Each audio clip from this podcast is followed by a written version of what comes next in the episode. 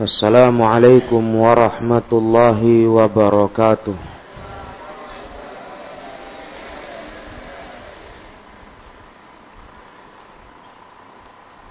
Alhamdulillah Alhamdulillahilladzi hadana lihadza wa ma kunna linahtadiya laula أشهد أن لا إله إلا الله وحده لا شريك له وأشهد أن محمدا عبده ورسوله. قال الله تعالى في كتابه الكريم يا أيها الذين آمنوا اتقوا الله حق تقاته ولا تموتن إلا وأنتم مسلمون وقال رسول الله صلى الله عليه وسلم فإن أصدق الحديث كتاب الله وخير الهدى هدى محمد صلى الله عليه وسلم وشر الأمور محدثاتها فإن كل محدثة بدعة وكل بدعة ضلالة وكل ضلالة في النار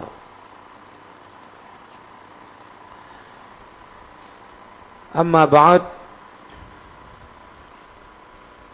kaum muslimin rahimakumullah Sebagaimana biasanya kajian rutin Ahad pertama di awal bulan ini kita membaca kitab Tahzirul Bashar min Usulis Syar.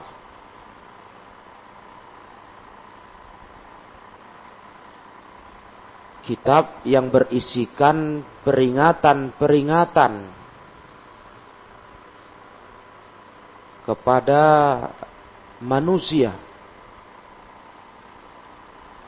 dari sumber-sumber kerusakan dalam kehidupan.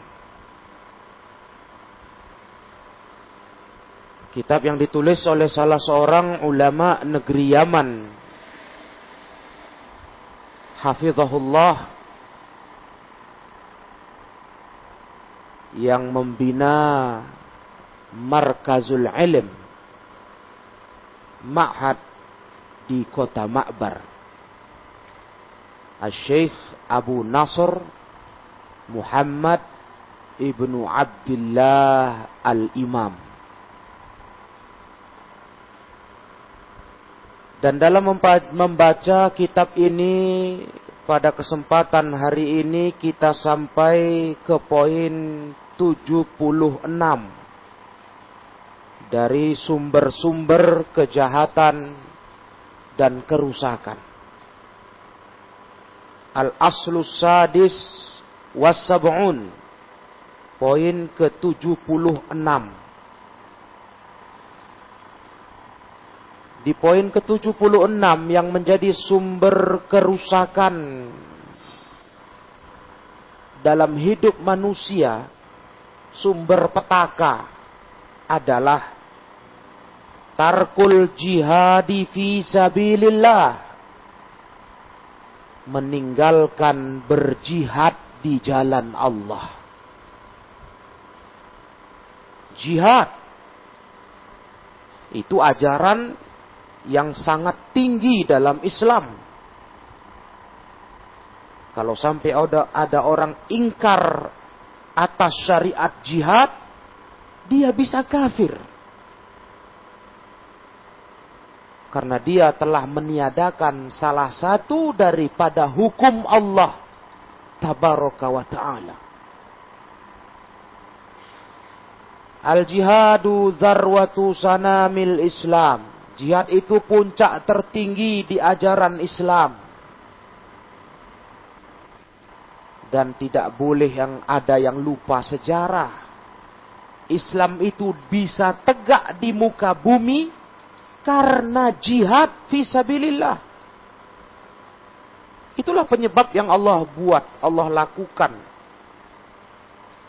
Untuk tegaknya Islam di muka bumi.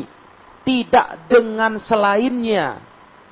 Tapi dengan jihad visabilillah.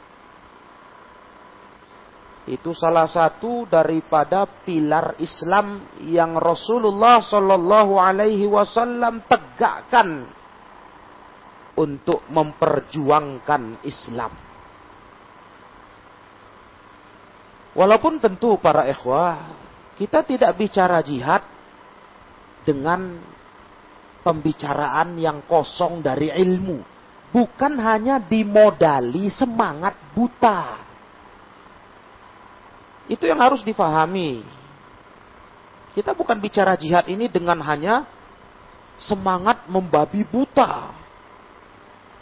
Bukan, bukan seperti orang-orang yang menunggangi kalimat jihad untuk berbuat onar di masyarakat.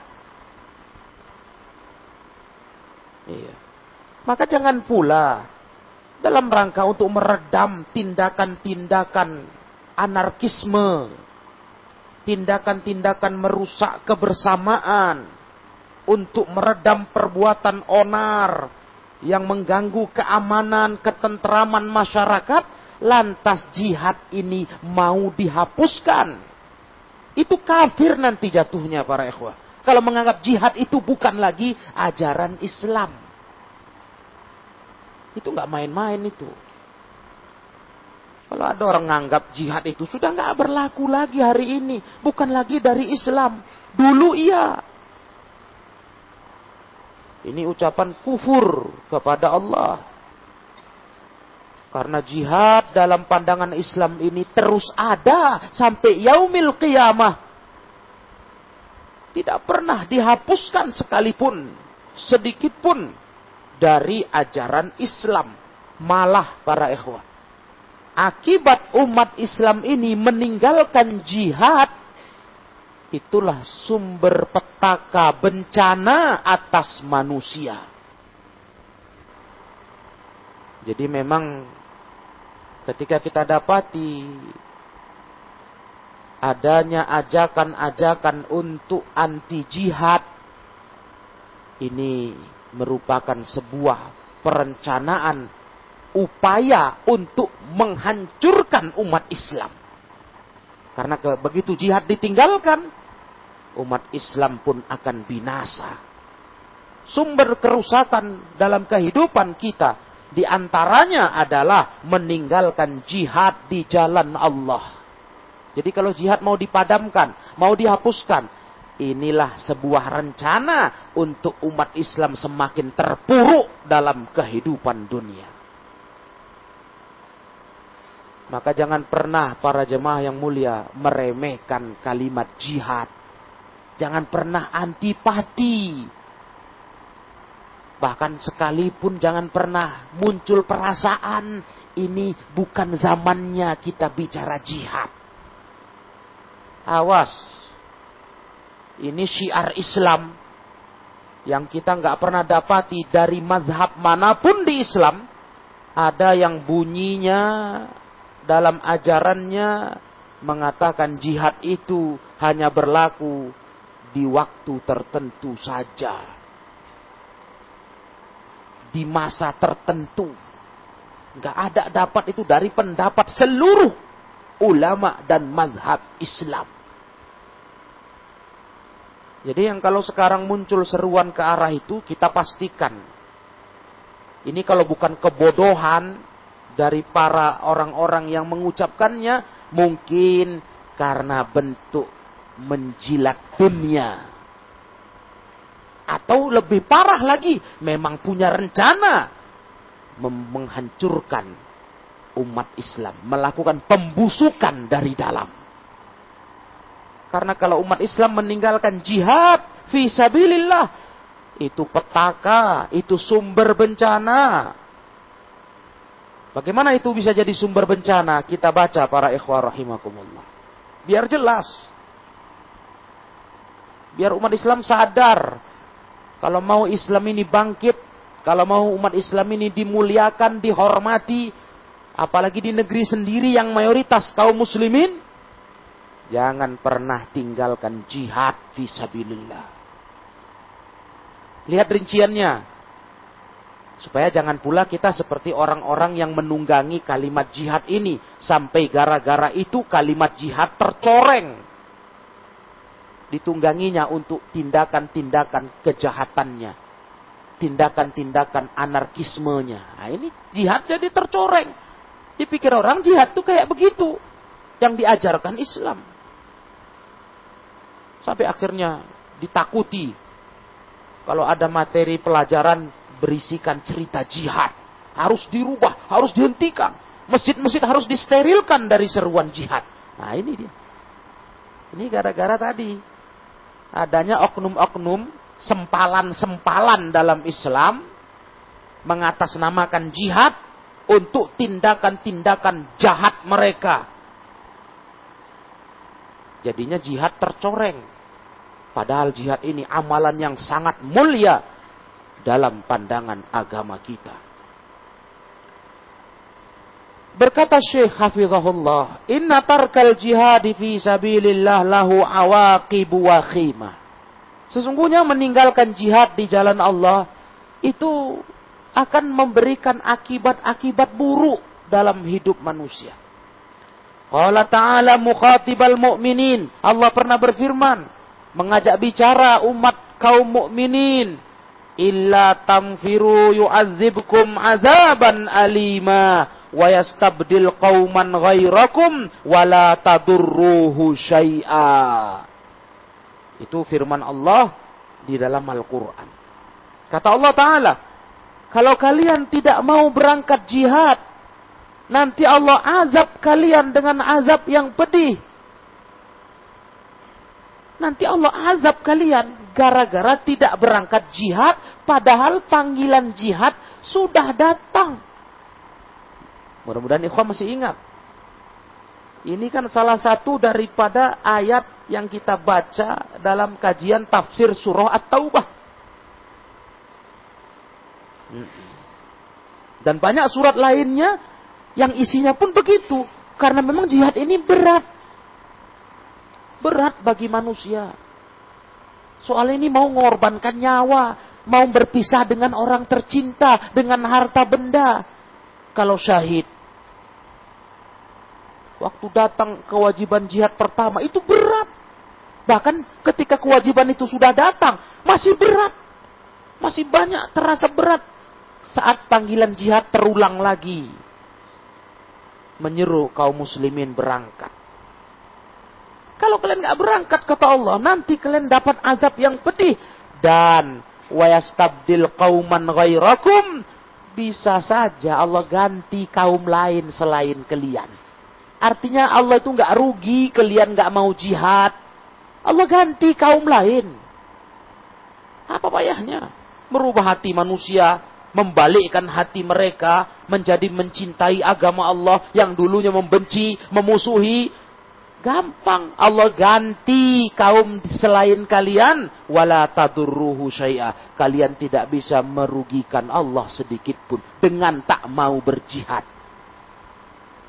Jadi ketika umat Islam ini enggan berjihad padahal kewajiban jihad sudah datang. Jangan dipikir itu merugikan Allah. Tidak. Tidak mau berjihad ya sudah, yang rugi kita, umat Islam yang rugi.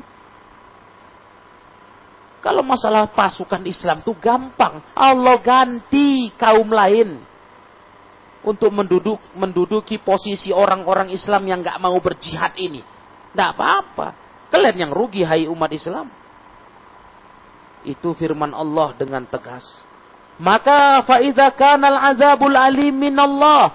Kalaulah azab yang pedih itu dari Allah alal mu'minin atas orang beriman bisa babi tarkil jihad fi sabilillah gara-gara sebab meninggalkan jihad di jalan Allah dalla hadza ala annal azab al alima la yurfa an hadhil ummah illa bi iqamatil jihad fi sabilillah ini menunjukkan bahwasanya azab yang pedih tidak akan diangkat dari umat ini kecuali dengan cara menegakkan jihad fi sabilillah. Itulah pemahamannya. Karena kalau nggak berjihad dikasih azab. Kalau mau azab itu diangkat, berjihadlah, kan begitu. Nah, jadi kalau petaka sekarang kita rasakan atas umat Islam, terasa umat Islam sudah kayak buih di lautan banyak tapi nggak ada kekuatan. Itu salah satu faktor penyebabnya. Dan itu merupakan azab Allah. Allah angkat. Kemuliaan umat Islam Allah angkat. Gak ada lagi segannya orang minoritas terhadap umat Islam yang mayoritas. Itu akibat apa ya? Umat Islam ini sudah gak peduli jihad. Malah muncul dari mulut-mulut umat Islam menyerukan anti jihad. Bagaimana ceritanya mau diangkat kemuliaan Islam? Atau memang mereka nggak peduli lagi sudah? Ah, tak ada itu cerita kemuliaan Islam, kemuliaan Islam. Yang penting hidupku aman, cukup. Sudah begitukah mental umat Islam? Tokoh-tokohnya, pembesar-pembesarnya, Hah?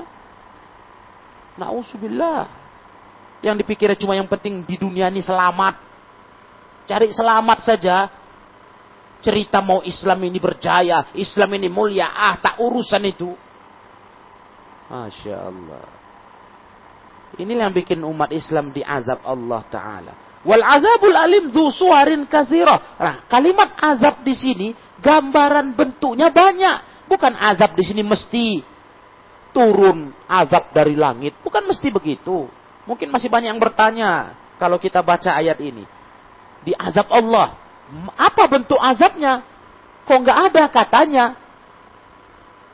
Terbayang dia azab itu ya turun hujan batu misalnya. Ya. Atau bumi terbelah. Azab itu banyak bentuknya. Minha, lihat di antaranya. Dan betulkah ini sudah menimpa umat Islam? Apa itu? Taslitu il muslimin alal muslimin min Yahudi wa Nasara wa Majus wa ghairihim. Ah, coba betul nggak? Di antara azab itu musuh-musuh umat Islam menguasai umat Islam dari kalangan orang Yahudi, Nasrani, Majusi dan selain mereka. Hah? Umat Islam dikuasai. Umat Islam dijadikan orang bawahan, mereka atasan. Padahal dalam kondisi khususnya kayak kita lah negara Republik Indonesia. Kita ini mayoritas. Mayoritas ya kok. Tapi subhanallah. Kok berani kali orang sekarang lancang-lancang bicara Islam, melecehkan Islam, merendahkan Islam, mentertawakan ajaran Islam. Kok lancang kali?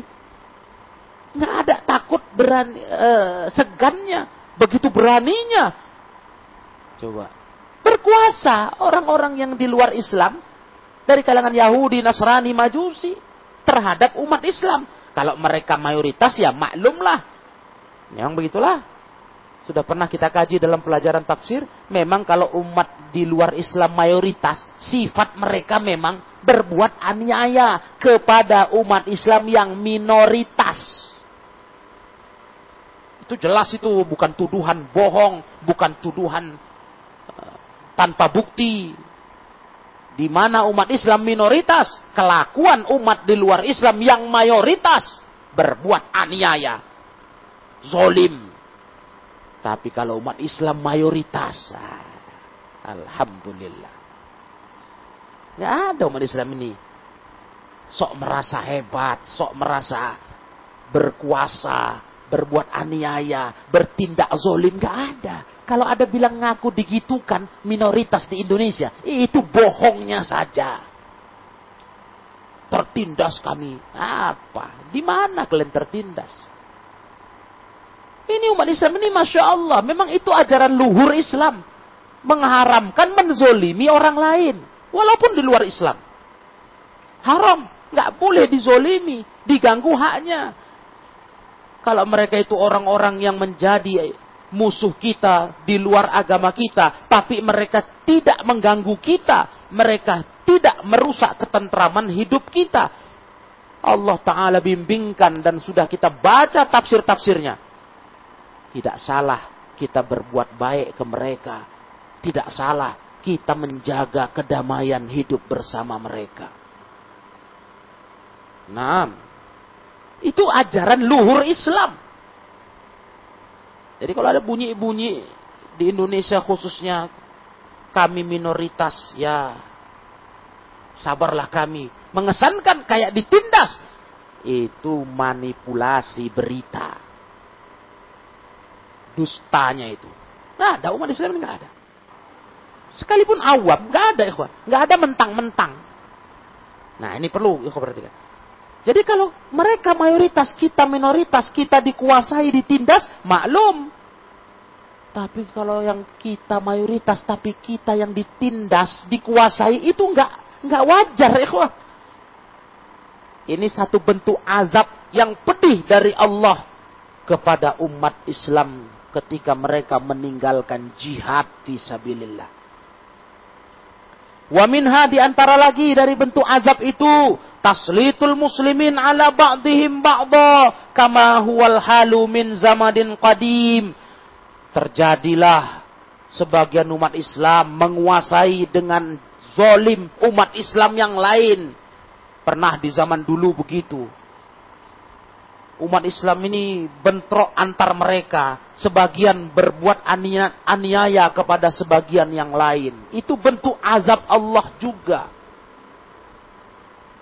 Nah, walau lam yakun minal azabil alim illa wahidatan min hataini surataini lakana kafian. Andai kata tidak ada lagi azab yang pedih selain salah satu dari dua gambaran tadi, itu cukup sudah Gak usahkan dibeberkan yang lain macam ragamnya. Cukup salah satu dari dua itu. Entah dikuasai musuh di luar Islam, entah dikuasai dengan zolim oleh sesama umat Islam.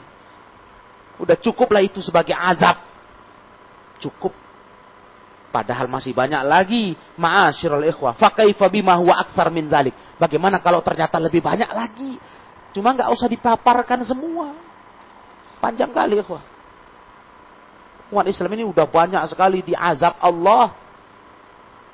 Macam ragam kalau kita mau sadari. Gara-gara umat Islam ini sudah meninggalkan jihad. Kalau di hadis Nabi kan pernah kita kaji itu. Ya. Nabi pernah bilang, "Idza tabaya'adum bil'ina." Kalau kalian sudah mulai jual beli dengan cara riba. Kalian sudah mulai main riba. Tabaya'tum bil'ina Waraditum bizar.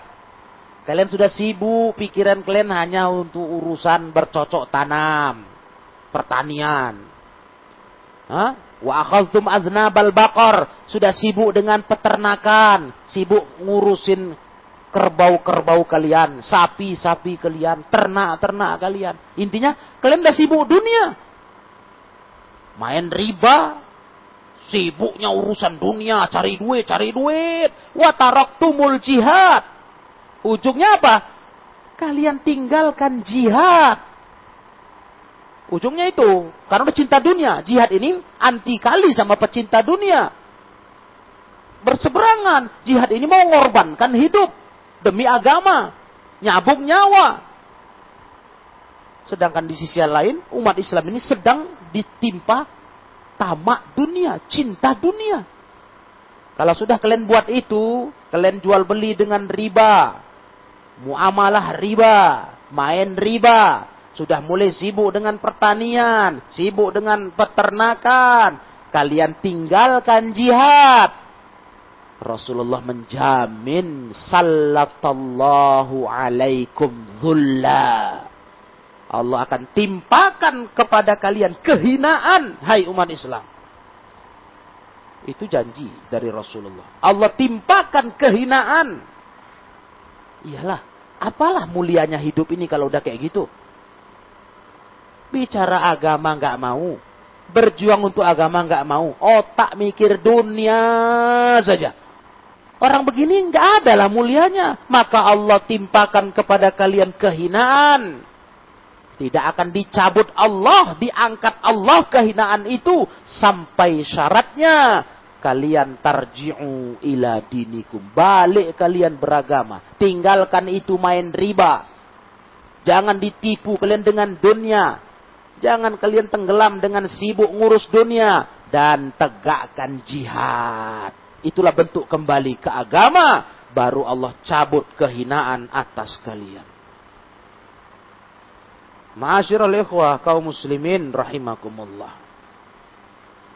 Jadi sudah sangat jelas azab Allah itu menimpa umat yang tidak peduli lagi dengan jihad. Jadi orang yang sekarang mau ngajak menghapuskan jihad dalam ajaran Islam ini, ini jangan didengarkan ya Ini orang yang punya ambisi. Ini kalau yang paling parah ya kemungkinannya, memang punya ambisi menghancurkan Islam. Wallahu alam, apa dasarnya? Apa karena hanya semata-mata yang penting perut? Perutnya aman? Hah? Entah itu mungkin sekedar itu. Atau memang ini orang kaki tangan musuh-musuh Islam, penyusup dalam tubuh umat Islam. Untuk membuat pembusukan. Ya, kalau dibilang umat Islam, dengarkan, tak usah bicara. Ya senang. Memang cocok itu kali yang paling gak suka. Karena jihad ini berat. Jadi ketika ada yang ngajak, yuk kita nggak usah lagi cerita jihad. Majelis-majelis ilmu, khutbah-khutbah Jumat, kajian. Jangan lagi bahas jihad. Ya banyak orang senang, orang memang takut sama jihad. Mereka nggak sadar di situ letak kemuliaan Islam dan umat Islam. Di situ. Teringat kita kemenangan Rasulullah menundukkan kota Mekah. Fathu Mekah. Kalau tidak dirintis dengan jihad ke jihad sebelumnya, nggak akan pernah umat Islam itu bisa berjaya. Terus dijajah oleh kaum musyrikin. Itu kan barokah jihad, perang badar, perang Uhud. Terus perang-perang itulah puncaknya umat Islam kuat membuat gentar musuh-musuh Islam. Barulah Rasulullah terjun ke Mekah membawa pasukan menaklukkan Mekah tanpa perlawanan. Jangan lupa sejarah ini. Jangan lupa, ikhwah. Jangan dikira umat Islam ini berjaya. Bisa kayak gini. Itu dulu sejarahnya karena sukses bangun perkantoran 10 tingkat. Eh? Karena jadi cukong-cukong kaya umat Islamnya. Bukan.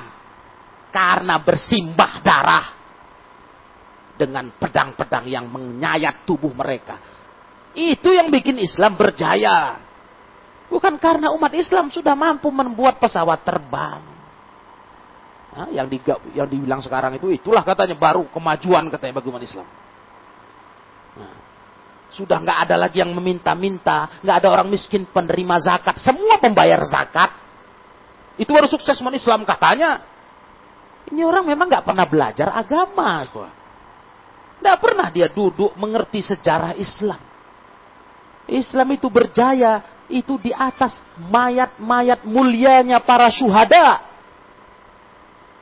yang mereka mati untuk agama Allah. Para sahabat Nabi Ridwanullah alaihi majma'in yang menyabung nyawa demi tegaknya agama. Ini mau dikaburkan cerita ini, mau dihapuskan. Sejarah ini bahkan jangan diajarkan. Nanti menimbulkan jiwa-jiwa ekstremis di anak didik jadi apalah bangsa ini? Kalau kayak begini cara pikir manusianya. Ini jihad yang begitu mulia. Sekarang dijadikan seperti sebuah ajaran yang menakutkan. Berbahaya untuk keberlangsungan kebinekaan di Indonesia. Bahaya ini. Nanti kita akan, anak-anak kita jadi akan orang-orang yang ganas nengok agama lain. Hah? Dengan dalih jihad itu kalau kau bahas jihad dengan cara paham-paham sesat, ya begitu hasilnya nanti. Ah, itu hasilnya kalau dibahas jihad dengan paham sesat. Jihad dibahas dengan paham khawarij, ya begitulah. Ngebomin orang kafir itu jihad sama mereka. Ah. Bunuhin orang Islam yang kerja sama orang kafir jihad sama mereka. Itu paham teroris, bukan Islam. Kok malah sekarang ajaran jihad dijadikan kambing hitam? Itu perbuatan pengkhianatan atas Islam. Menunggangi kalimat jihad yang mulia untuk kejahatan yang hina. Yang dibuat oleh para khawarij dan uh, yang sepaham dengan mereka yang kemudian melahirkan terorisme di dunia. Nah, ikhwah yang mulia, maka di sini kita takut akan dapat azab Allah.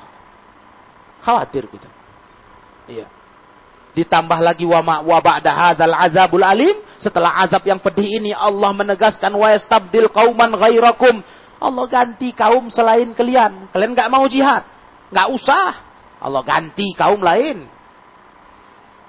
Nggak kurang kok pembela agama Allah, nggak kurang. Yang memang tak mau tegak di depan membela agama, mundur. Tak usah. Jangan dipikir Islam kalang kabut, tidak ada pembelanya. Gampang. Allah tinggal ganti kaum lain. Loh gimana caranya? Tunggu lahir generasi baru. Berapa lama besarnya? Nggak usah. Hati manusia sedunia nih, dari dulu sampai kiamat tuh Allah yang ngatur hati membolak balikkannya. Jangan salah, ikhwah. Jangankan orang-orang biasa yang nggak peduli jihad dibalik jadi cinta jihad. Tokoh-tokoh kafir sekalipun bisa sekejap Allah balik hatinya dapat hidayah. Menerima Islam dan menjadi pejuang Islam. Kenapa tidak?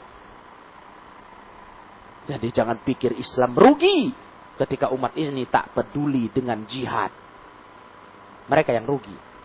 Islam gak rugi, Allah tidak dirugikan. Wa ala kulli ummatin wa ala kullin ummatul Islam la baqa alaha illa bil jihad fi sabilillah. Ya. Bagaimanapun kondisinya, umat Islam itu nggak akan pernah bisa bertahan keberadaannya kecuali dengan jihad fi sabilillah. Nggak akan bisa umat Islam ini bertahan kalau nggak tegak jihad. Wa illa fahya lukmatun sa'ighatun lil ada tanpa jihad umat Islam ini akan jadi santapan lukmatun sa'irah, santapan lezat bagi musuh-musuh mereka. Ya. Kita akan jadi santapan lezat mereka. Lukmatun sa'irah wa waqi'una akbaru dalil. Kenyataan di alam kita itu dalil terbesar yang membuktikan betapa umat ini memang kalau sudah tak peduli jihad jadi santapan lezat musuh-musuh mereka. Ya, buktinya terlalu nampak, terlalu nyata.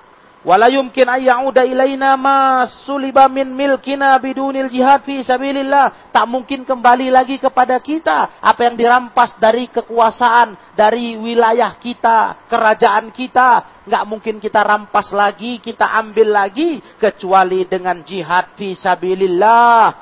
Nggak mungkin, ikhwah. Mana-mana wilayah Islam yang dirampas oleh musuh-musuh Islam itu nggak akan kembali lagi tanpa jihad. Nggak akan itu. Maka kata beliau, lihatlah. Fayaumun an ukhidatil qudusu la yas lam yastarid lam yastarid doha al muslimun fi ahdi Salahuddin al Ayyubi illa bil quwwah. Ingat pada hari di mana Al Kudus Palestina ya Yerusalem itu diambil kembali, direbut jadi wilayah Islam, tidak pernah berhasil itu kecuali dengan kekuatan dan itu terjadi di zaman Salahuddin Al-Ayyubi. Coba nanti ikhwah baca sejarah Salahuddin Al-Ayyubi. Bagaimana beliau berhasil kembali merebut bumi Palestina Al-Qudus menjadi wilayah Islam. Itu dengan perang besar. Sejarah membuktikan perang yang luar biasa. Dengan kekuatan jihad. Itu. Itu sejarah menunjukkan. Akhirnya bumi Palestina kembali ke pangkuan kaum muslimin. Setelah sebelumnya dikuasai para salibis. Beliau ingatkan kita sejarah itu. Dengan jihad visabilillah Kemudian para ikhwah yang dimuliakan Allah, fakaifa bima huwa hasilul an minat tasallut 'alal muslimin hatta fi qa'ri darihim fil jaziratil arabiyah. Bagaimana pula sekarang kita saksikan kondisinya umat Islam dikuasai oleh musuh-musuh mereka sampai-sampai di tengah rumah mereka di jazirah Arabia. Umat Islam dikuasai sampai di tengah rumah mereka yang mestinya itu wilayah privasi tapi masuk di situ penjajahan musuh-musuh Islam. Salah satunya ya dengan tontonan-tontonan. Iya. Mungkin ya ikhwah, mungkin. Kalau untuk menjajah tubuh, nggak berhasil tontonan itu. Doktrin yang ditawarkan, ditayangkan, ditampilkan, ditonton oleh umat Islam. Mungkin kalau menjajah fisik, nggak ada hasilnya spontan. Tapi menjajah pemikiran. Sampai umat Islam buta gara-gara sudah di, disodorkan, dicekoki istilahnya. Hah? Ditanam terus di otaknya dengan tontonan sampai cara pandang pun berubah. Menilai baik buruk pun udah beda. Udah beda. Yang mestinya menurut sebagai seorang muslim jiwa Islamnya ada, ini baik, ini buruk. Berubah bisa berputar tuh ikhwah. Sampai di tengah rumah mereka kata Syekh. Umat Islam ini dikuasai oleh musuh-musuh mereka. Iya. Dulu betapa hinanya ikhwah, betapa rendahnya menggegerkan sekampung orang zina. Hmm. Sekampung heboh. Ketakutan sekampung kena azab. Sekarang positif Orang-orang yang jadi publik figur jelas tersandung kasus zina. Biasa saja. Tren hidup. Hmm. Mengurangi simpati kepada dia. Udah lewat kasusnya. Naik lagi namanya. Kembali digandrungi umat Islam. Pezina busuk itu. Itu apa? Gak terjajah itu. Yang dulunya kita jijik kali dengarnya. Sekarang biasa pezina yang mestinya kalau ada hukum Islam? Itu dihukum rajam sampai mati. Dilempar sampai mati karena sudah menikah. Nah ini nggak disadari oleh umat Islam yang begini ini masyarul muslimin. Nggak disadari.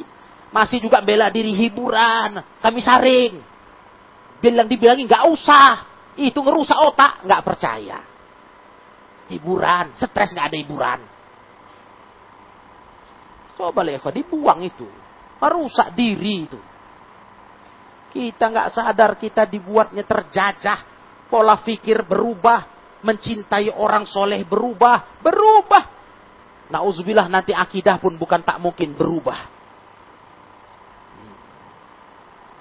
Berapa persen sekarang masyarakat Indonesia? Umat Islam yang masih sadar hal-hal yang berbau kesyirikan-kesyirikan dalam tontonan itu adalah perkara penghancur akidah yang harusnya dibasmi. Berapa persen? Yang ada sekarang itu menjadi sebuah tontonan yang ditunggu-tunggu. Iya.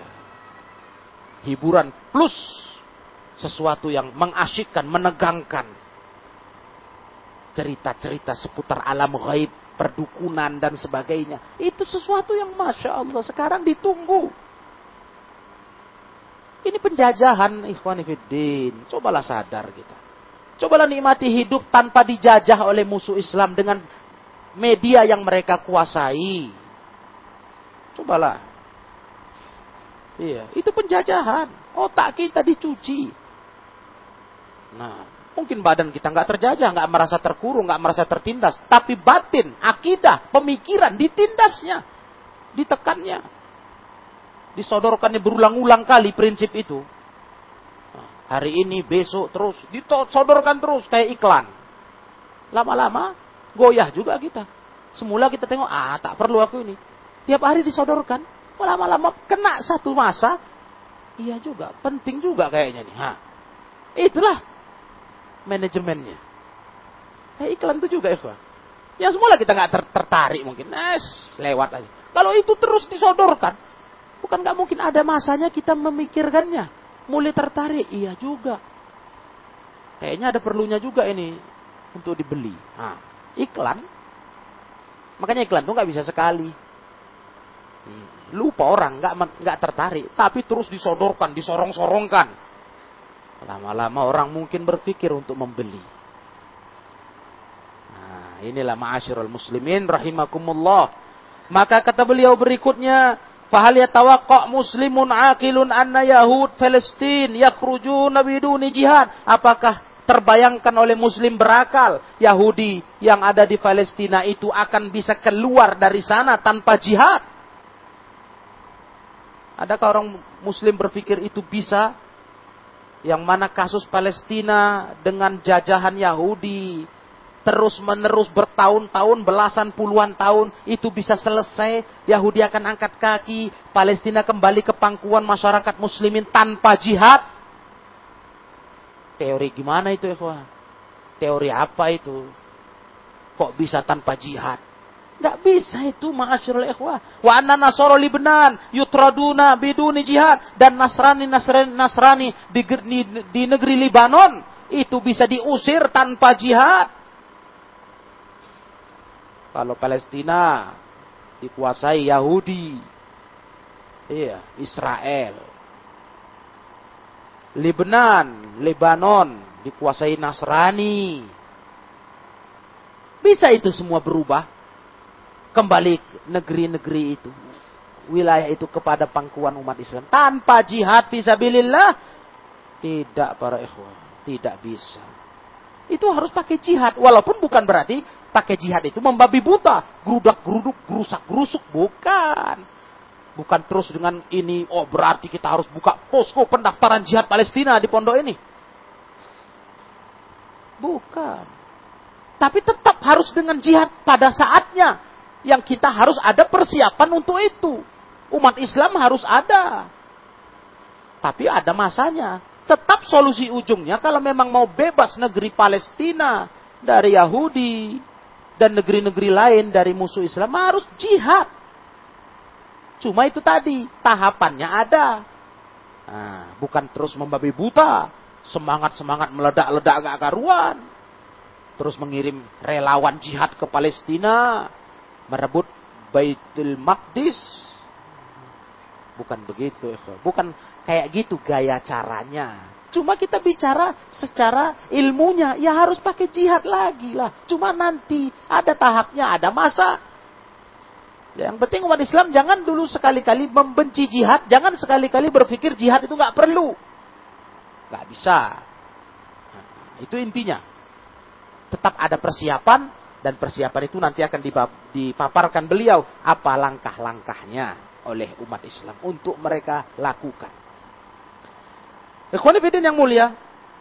Wa kaza juyusun nasara fil jazirah. Waqad muliat buldanul muslimin bitawajudi wa tasallutin nasara wal yahud. Begitu pula tentara-tentara Nasrani di jazirah Arabia sudah dipenuhi negara-negara kaum muslimin dengan penguasaan Yahudi dan Nasrani. Wa bidunil jihad innama yazdadu dhullu wal hawan alal muslimin. Dan kalau tidak dengan jihad, maka yang bertambah hanyalah kehinaan, kerendahan atas umat Islam. Tambah terpuruk. Kalau enggak pakai jihad, bal sayazdadu tashrid wal ibadah kama wa lailun bahkan akan bertambah pengusiran. Ya pengusiran digusur dikosongkan wilayah-wilayah umat Islam itu sebagaimana kau sudah dengar. Nasib-nasib kaum muslimin yang minoritas di negeri-negeri kafir mayoritas. Banyak sudah ikhwan di Cina dan sebagainya. Terus Bahkan ada usaha pemusnahan etnis dari etnisnya umat Islam. Ini udah kau dengar siang malam. Iya. Itu nggak bisa dipungkiri. Itulah yang terjadi. Jadi kalau dibilang sekarang dunia ini damai-damai saja. Salah itu. Salah. Yang ada sekarang di mana umat Islam minoritas umumnya, kita nggak bilang semuanya, karena kita tidak menelusuri seluruhnya, tapi umumnya yang kita tahu mereka ditindas, kebebasan beragamanya dikekang. Bahkan di negara yang pada pada ribut menghormati HAM, hak asasi manusia, katanya paling menghargai asas demokrasi. Apa? Intimidasi atas ajaran Islam dan umat Islam menegakkan syariatnya terus dilakukan di negara-negara Eropa yang katanya paling hebat masalah demokrasi, menjunjung hak asasi manusia. Apa cerita? Terus terjadi itu. Hmm. Yang kita belum dengar saja, Pak. Yang kita belum dengar dan belum tahu. Kalau ada yang tahu kita tantang. Mana? Mana? Mana negara yang umat Islam mayoritas yang menindas minoritas di luar Islam? Mana? Mana negaranya? Enggak ada.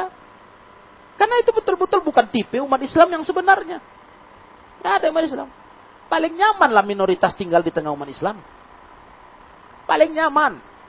Tapi kalau udah umat Islam minoritas di tengah mereka mayoritas, sengsara. Terancam. Islam Islamophobia terus terjadi. Bahkan negara Eropa, Jerman, Perancis, semua. Sudah mereka. Muncul perbuatan-perbuatan yang mengangkangi hak-haknya umat Islam untuk ditegakkan. Karena mereka merasa sebagai orang-orang yang mayoritas dengan agamanya. Penguasa, Ya, itu yang ada sekarang di dunia Islam, di dunia e, dakwah yang kita kita ketahui. Nah, kemudian para ikhwan yang mulia, wa bima annal hayatal karima wal izza was siyada la la tusammu raihatuha illa bil jihad fi sabilillah. Bahwasanya kehidupan yang mulia, kemuliaan, kepemimpinan itu tidak akan dirasakan, tidak akan tercium harumnya kecuali dengan menegakkan jihad fi sabilillah Artinya inti mau hidup mulia umat Islam, mau hidup terhormat, mau hidup menjadi pemimpin atas umat lain, itu tak mungkin tanpa jihad fisabilillah. Maka dari situlah fala na'khudh bima yu'ahiluna lil jihad fi sabilillah wa ilaika bima la minhu min ajli hadza. Kita harus mengambil upaya untuk menyiapkan diri dalam jihad fi sabilillah. Harus. Kita harus ambil andil untuk itu. Dan perhatikan oleh engkau, kata Syekh. Apa yang harus untuk kita lakukan untuk jihad ini. Nah, makanya jihad yang kita ceritakan ini, wah, jangan digambarkan kayak jihad ala teroris. Bukan. Bukan main hantam kerumu ini. Bukan asal bunyi, ayo jihad. Terus maknanya pulang ke rumah, ambil parang. Bukan begitu. Tapi ada maksud, ada aturan mainnya. Yang puncaknya memang jihad inilah solusi untuk selamatnya kehidupan umat Islam. Namun ada tahapannya.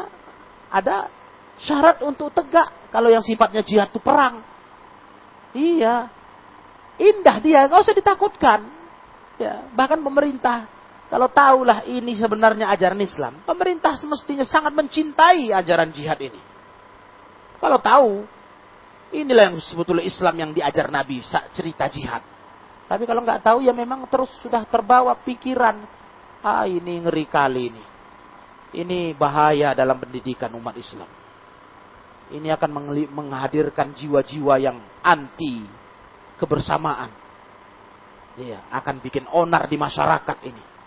Bikin nggak nyaman hidup bertetangga dengan non muslim. Ah, macam-macam lah Ya, karena nggak disodorkan kepada penguasa kita ilmu yang betul tentang jihad itu. Malah yang mereka dapat di kasus di lapangan, yang mereka telusuri, ya, yang sudah bekerja badan intelijen, melihat, oh jihad itu begini, ah kayak ginilah. Ditunjukkanlah tindakan-tindakan jahat yang muncul di masyarakat. Nah, jadi kita maklumi juga para ikhwah, kalau munculnya kesalahpahaman dalam menilai jihad. Karena tadi ada oknum-oknum sempalan-sempalan Islam, kelompok-kelompok dalam Islam yang salah menerapkan prinsip jihad tersebut. Nah, maka kita memperbaiki cara fikir atau cara pandang yang salah di hari ini terhadap jihad dengan menyebar ilmu.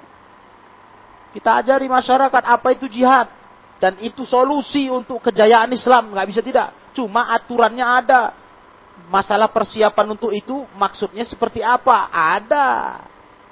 Nah, sekarang sekarang Syekh Muhammad Al-Imam mengajak kita untuk berbicara tentang hal itu. Kata beliau, yang pertama, alaina bil i'dad alladhi aujaballahu 'alal muslimina fauran. Kita wajib menyiapkan diri yang Allah wajibkan atas kaum muslimin secara segera. Iya. Al-i'dad, persiapan. Nah, persiapannya bagaimana? Wal i'dad yakunu li iqamatil jihadi ala syaqqaihi difa'i al wal al-ibtida'i. Yang dinamakan persiapan yang harus kita segerakan itu untuk tegaknya jihad itu ada dua sisi. Bentuknya dua sisi. Yang pertama bentuk jihad difa'i. Nah, Difa itu membela diri. Nah kalau itu iyalah. Kalau kita cerita membela diri, berarti kita diserang. Kalau kita cerita persiapan, itu betul. Habis kita bicara, pulang cari parang. Cari senjata. Karena kita sedang, diter, sedang diserang. Itu difa. Nah, itu memang kondisinya suasana perang. Jihad difa, bela diri. Kalau itu betul. Habis kita diberi ilmu, diberi semangat, pulang cari senjata. Sudah, siapkan diri. Siapkan bekal. Menghadang musuh yang mau ngerusak kampung kita. Yang menyerang. Itu difai. Nah, ada pula sisi kedua, ibtidai. Ibtidai itu mulai. Umat Islam yang mulai. Ekspansi. Nah, ada dua para ikhwah yang mulia. Untuk persiapan kepada jihad itu.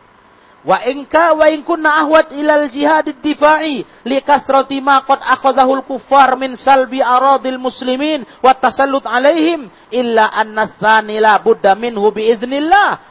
Memang kita lebih butuh untuk jihad difa'i kalau untuk persiapan spontan. Betul, kalau jihad difa'i. Seperti karena banyaknya kaum kafir sudah merebut bumi-bumi negeri-negeri umat Islam menguasai mereka. Nah, dan itu hukumnya ikhwah bagi penduduk setempat. Penduduk yang sedang dijajah. Yang sedang dizolimi. Nah, itu betul mereka memang harus bertindak.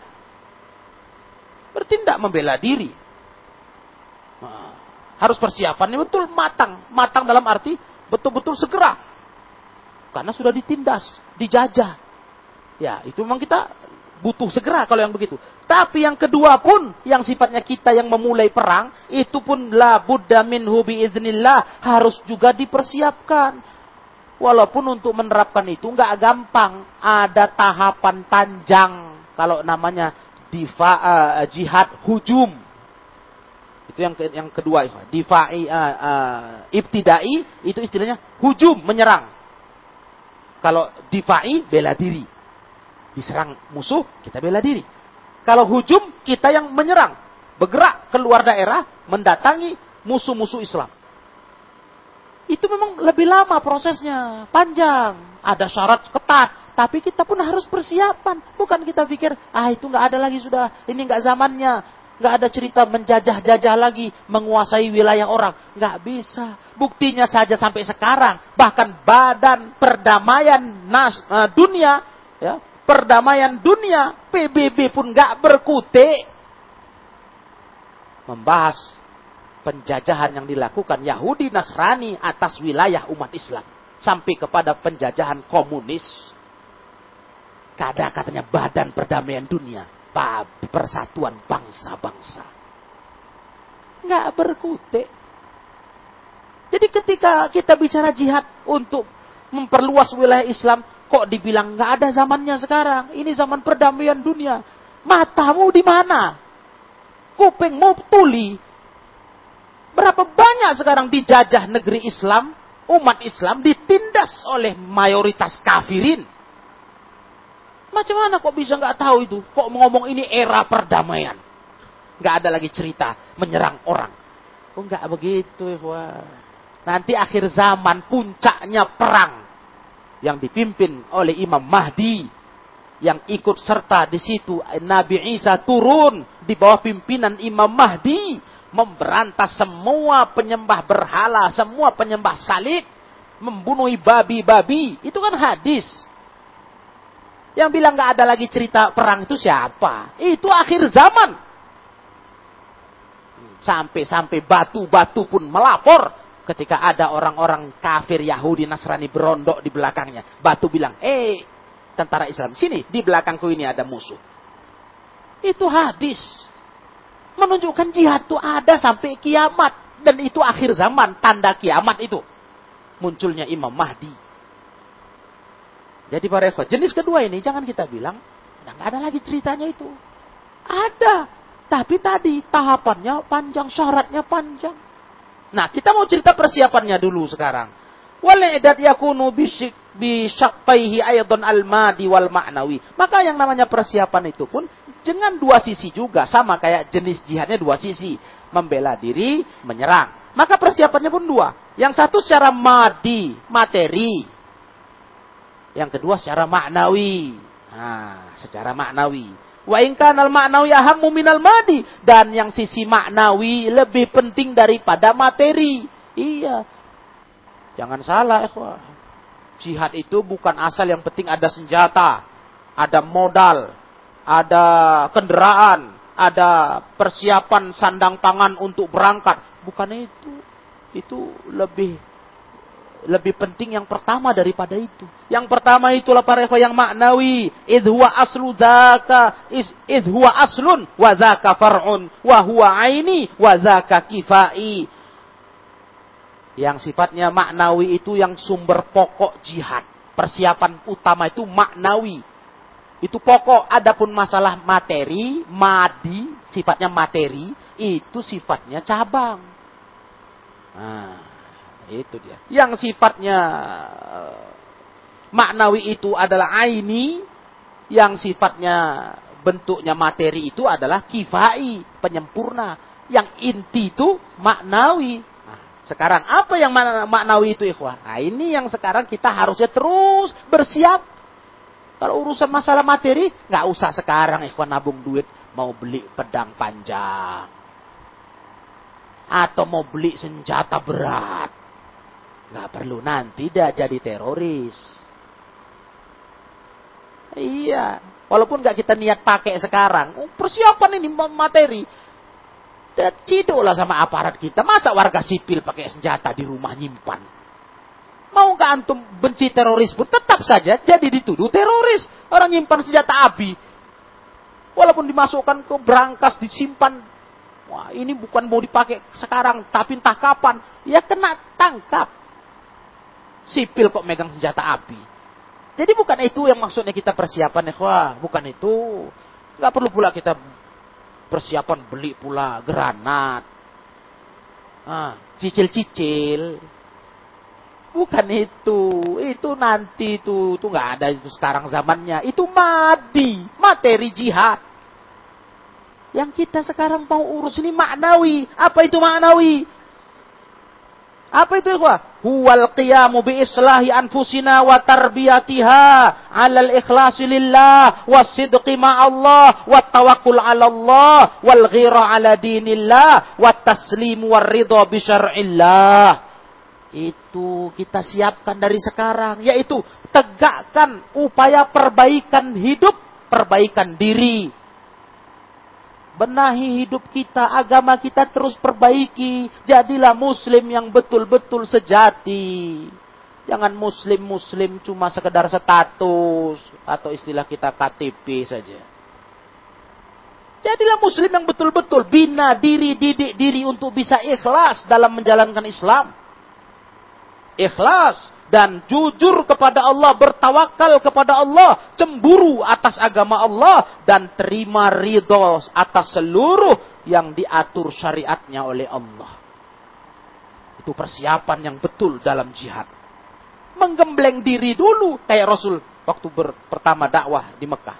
Bukan jihad dulu Rasul aja masyarakat, ayo perang. Sahabat enggak. Tapi apa? Tauhid 13 tahun di Mekah. Dibina dulu akidah. Diluruskan Pindah hijrah ke Madinah. Rasul bina persaudaraan. Jangan umat Islam ini banyak tapi gontok-gontokan. Dibuat bersaudara. Dalam satu pandang. Udah? Udah beres persiapan maknawinya.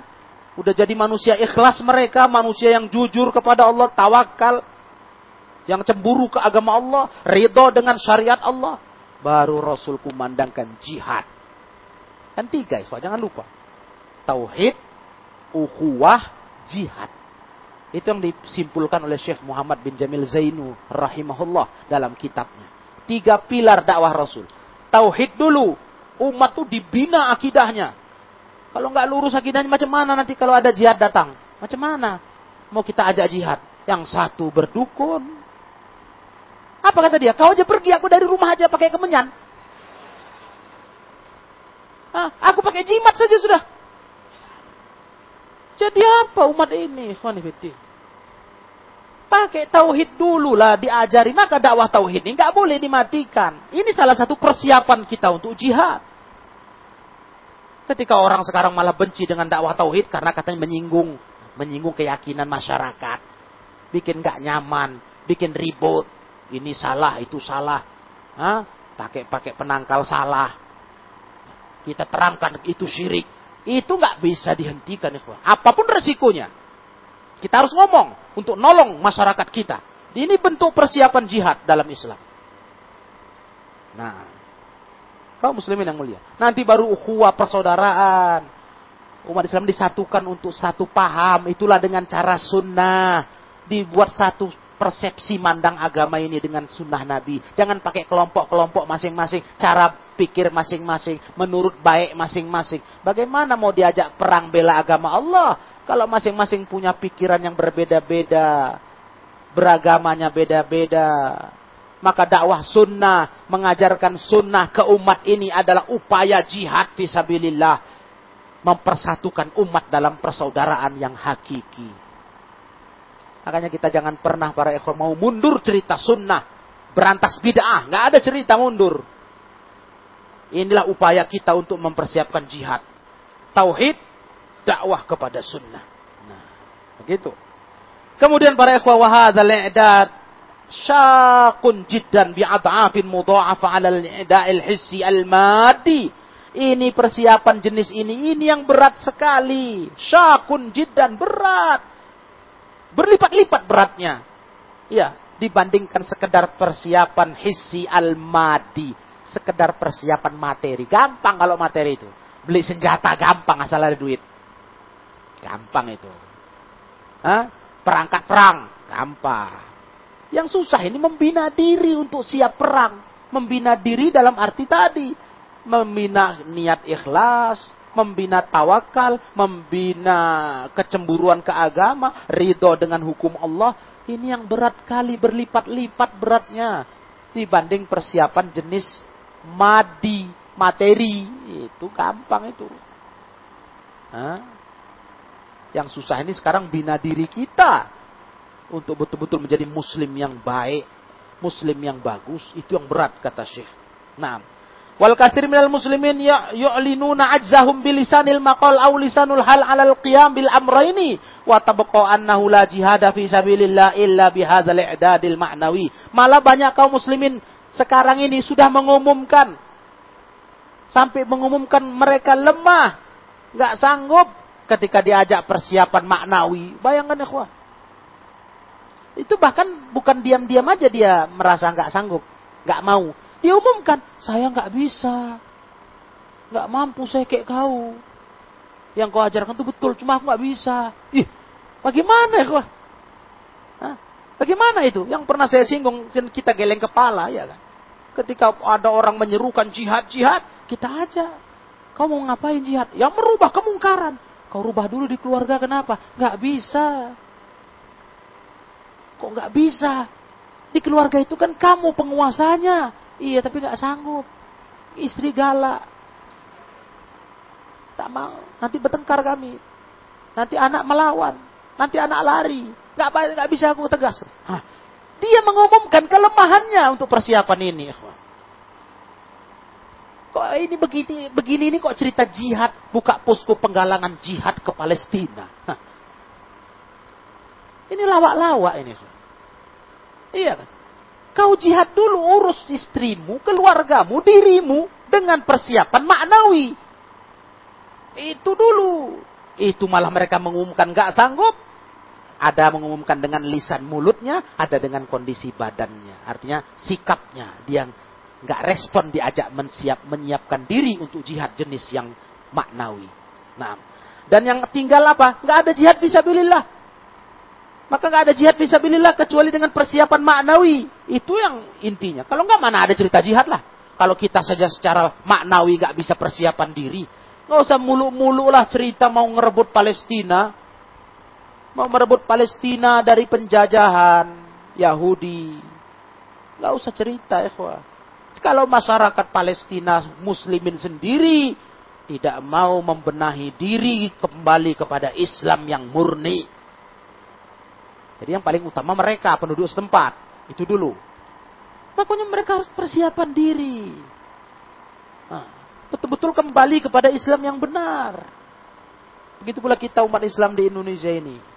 Cerita Islam mau berjaya, mau dimuliakan, umat Islam mayoritasnya mau dihormati. Jangan cerita ikhwah untuk menegakkan jihad. Kalau tidak kita benahi diri dulu jadi muslim yang baik. Itu pesan betul dari para ulama. Akim daulatas daulatal islamiyata fi nufusikum. Takum lakum ala ardikum. Tegakkan dulu negara Islam itu di diri kalian. Di diri hidup kalian tegakkan pola negara Islam. Baru nanti tegak negara Islam itu di negara kalian. Yang pertama tegakkan dulu dalam kehidupan kalian. Kalian suka negara Islam, hukum Islam tegak, hukum Islam tinggi. Ya, pakai dulu di hidup kalian. Buat diri kalian itu menjadi muslim yang bisa diatur Allah. Anak istri kalian, nanti bisa tegak di negara kalian, kata ulama. Itu ucapan yang luar biasa, ikhwah. Dari seorang da'i sampai-sampai Syekh Al-Albani menukilkan ucapan itu. Syekh Al-Albani, ulama kaliber Syekh Al-Albani menukil uh, kalimat itu. Karena luar biasa kandungannya. Sekarang ini cerita kali lah aktivis Islam mau membuat negara Islam. Membuat Indonesia di atas hukum Islam. Di dirimu dulu lah tegakkan hukum Islam itu. Malah ketika diajak dia kita menegakkan hukum Islam, dia nggak mau. Lebih parahnya dia tengok kita berusaha menegakkan hukum Islam, kita yang jadi komentar dia, dibilang ah kau sok kali alim kau. Hah? Gak usahlah kau beratkan diri kali. Ya kita ala kadar aja berislam itu. Jangan yang kayak kau kau kayak gini kali lah. Padahal yang kita berusaha buat yang normalnya, standar kan? Mana pula ekstrim? Di mana nggak standarnya sholat kayak Nabi? Standar itu, ya, Bukan pula gimana kali sih? Enggak. Iya. Nutup aurat yang betul perempuan tuh, itu standar. Itulah standar baju perempuan. Jangan nampak tubuhnya. Aduh jangan ekstrim kali lah. Loh, bukan ekstrimnya di mana? Itu standar baju perempuan kita dalam Islam. Nah, kita nggak mau pakai pakaian di bawah mata kaki. Standar. Itulah inilah setelan pakaian laki-laki. Kalau di bawah mata kaki setelan perempuan. Kenapa dibilang kok ekstrim kali mesti di atas mata kaki? Lah ini standar baju laki-laki. Di zaman sahabat kalau nengok laki-laki di bawah mata kaki, dibilang kau pakai celana perempuan. Karena perempuan itu harus nutup kaki. Jadi dibilanglah pula ekstrim. Pakai celana di atas mata kaki ekstrim. Sholat hanya cukup kayak Nabi, nggak mau nambah-nambah zikir kayak Nabi ekstrim. Nah inilah umat Islam hari ini. Nggak ada mau maknawi persiapan untuk perbaikan diri. Menuju kepada jihad yang sebenarnya. Allahul musta'an. Jadi demikianlah ma'asyirul ikhwah. Wa nali'dadil madi mahma kathura falan yanfa' bidunil ma'nawi illa qalila persiapan jihad maknawi, uh, madi, materi, nggak ada gunanya kalau tidak dengan persiapan maknawi. Mau senjata kita udah lengkap, di gudang lengkap, nggak ada guna itu. Kalau kita nggak punya persiapan maknawi, kata Syekh, nggak bisa. Untuk apa? Sampai kepada alat berat sekalipun kita udah punya misalnya. Tank-tank tempur, pesawat tempur, kapal perang. Udah punya misalnya. Itu nggak guna kalau kita tentara-tentara Islamnya tidak memiliki persiapan maknawi. Demikianlah ma'asyurul ikhwah minal ini memang harus dua-dua persiapan itu dilakukan. Materi harus tapi yang lebih penting maknawi. Dirinya kita umat Islam ini kita persiapkan dengan ketaatan kepada Allah. Allah berfirman, "Wa'iddu lahum mastata'tum min quwwa wa min ribatil khail turhibuna bihi aduwallah wa aduwakum." Siapkan oleh kalian apa yang kalian sanggup dari kekuatan. Siapkan. perlengkapan, persenjataan, kuda, semualah kalau yang di zaman Rasul dulu. Ya, yang bikin musuh takut, bikin musuh ngeri kepada kalian. Yang betul kita butuh persiapan materi, cuman bukan itu yang inti, itu masanya ada. Materi ada masanya. Yang sekarang nggak bisa ditunda, persiapan maknawi harus dimulai dari kita, anak kita, istri, dimulai pembenahan diri untuk menegakkan hukum Islam. Nah, kalau ada yang tanya, kok, jadi kapan perang senjatanya? Gak sabar kami ini. Gak usah kau desak kali perang senjata. Nanti kau lari paling duluan. Hah? Begitu udah wajib jihad, kau yang paling banyak alasan nanti. Yang beginilah, yang begitulah. Hah? Yang kerjaan belum selesai, mau ngutip pelangganan pula lagi kau. Cerita kali kapan jihad perang senjatanya katanya. Aduh, kau benahi dulu dirimu yang lebih ringan daripada kau ngusung senjata nembak musuh. Kau tobat dari dosa, ulah-ulah dosamu buang. Jadilah hamba taat. Gak usah cerita kapan perang senjata. Ya. Karena itu ikhwah, tidak dituntut Allah untuk segera. Itu butuh proses. Nah, kalau kita sifatnya menyerang, itu butuh proses. Ada dulu khalifah, ada dulu pemerintahan Islam. Lama itu. Yang ada sekarang yang bisa kita buat dulu lah. Perbaikan diri, itulah persiapan jihad kita. Supaya kita jangan terpuruk dalam kerusakan-kerusakan beragama. Nah, begitulah ma'asyiral ikhwah yang dimuliakan Allah tabaraka wa taala. Inti daripada ajakan untuk jihad fisabilillah. Intinya itu. Jadi ada dua poin lagi sebenarnya, tapi saya melihat kepada isinya sama intinya dari poin pertama yang beliau serukan. Sama. Cuma satu yang sangat berkesan dari poin yang ketiga Beliau nasihatkan kita hati-hati, kata beliau. Ada upaya menunggangi amalan persiapan jihad ini untuk memunculkan kelompok-kelompok hizbiyah. Kayak sekarang lah yang terjadi di dunia Islam. Dengan dalih persiapan jihad, membuat kelompok khusus, kelompok hizbiyah. Nah, itu yang bahaya, itu yang harus diwaspadai. Dan itu sudah menimpa negeri Afghanistan, kata beliau. Afghanistan, ya kita kan tahu sejarahnya melawan Rusia. Negara Afghanistan itu bukanlah negara adidaya, bukan. Beda sama Rusia. Itu negara yang berimbang dengan Amerika. Hmm, dalam persenjataan, kekuatan militer. Tapi terpuruk gara-gara perang melawan Afghanistan. Rusia terpuruk sampai terpecah-pecah menjadi bagian-bagian negaranya. Bangkrut. Tapi perjuangan Afghanistan membela negerinya dari rongrongan penjajahan Rusia harus ternodai gara-gara apa?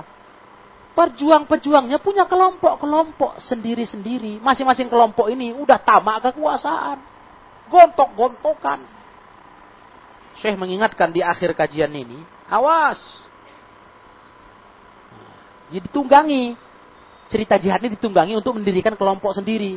Dengan tokoh sendiri. Ini ini kelompok ini, ini kelompok ini. Ah, ini akhirnya berebut kekuasaan setelah mengusir Rusia. Itu kenal betul orang yang tahu sejarah perang Afghanistan.